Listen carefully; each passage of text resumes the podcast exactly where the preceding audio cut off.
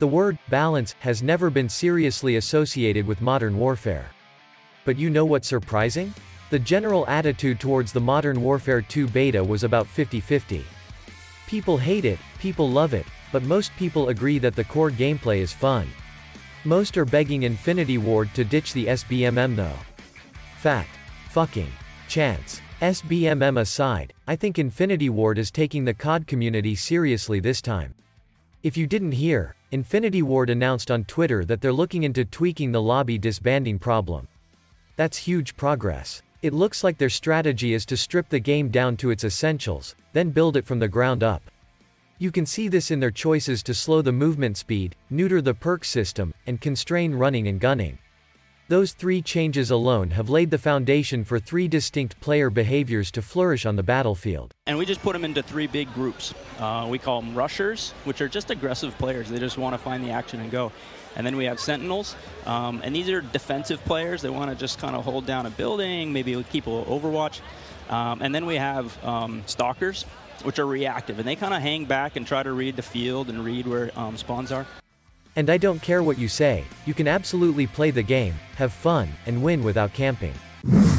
Rushers can equip Dead Silence, activate a U A V, and have their adrenaline-laced bouts of high frag bliss. And to counter, anti-rushers can take advantage of the low T T K, slower A D S speeds, and, arguably, some of the best map designs in the series. Sentinels can set up near known choke points, chill out, and get in their brain-dead granddad groove.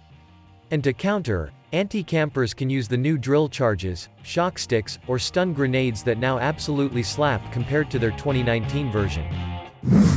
Stalkers, which are players that roam the map and adapt their tactics, don't have to worry about their gunfire constantly appearing on the minimap, or getting shot in the back because of the reduced movement speed. And to counter stalkers, you'll have to adapt on the fly as well. You won't be able to rush whenever you want, and you won't be able to camp whenever you like. I think Infinity Ward's been taking notes from the top dog in balanced F P S play at the moment, Apex Legends. That game has eighteen distinct characters on its roster and does an amazing job of providing counters. There's always an answer for any equipment, playstyle, or strategy in a match. And that's probably why it's the number one battle royale. When you lose, you know it was you who screwed up. It looks like Infinity Ward is working on that same wavelength. What Infinity Ward has done is simplify Modern Warfare two, and that's allowed all equipment and tactics to become useful again. Unlike Modern Warfare twenty nineteen, which devolved into flashbangs, semtex, and camping. In fact, I wouldn't be surprised if we see Infinity Ward introducing new equipment as Modern Warfare two progresses that solves gameplay issues or adds alternative engagement strategies a la Rainbow Six Siege. I have a good feeling about where the team at Infinity Ward's heads are at. They threw a lot at us in the beta, and they said all the right things at C O D Next a few weeks ago.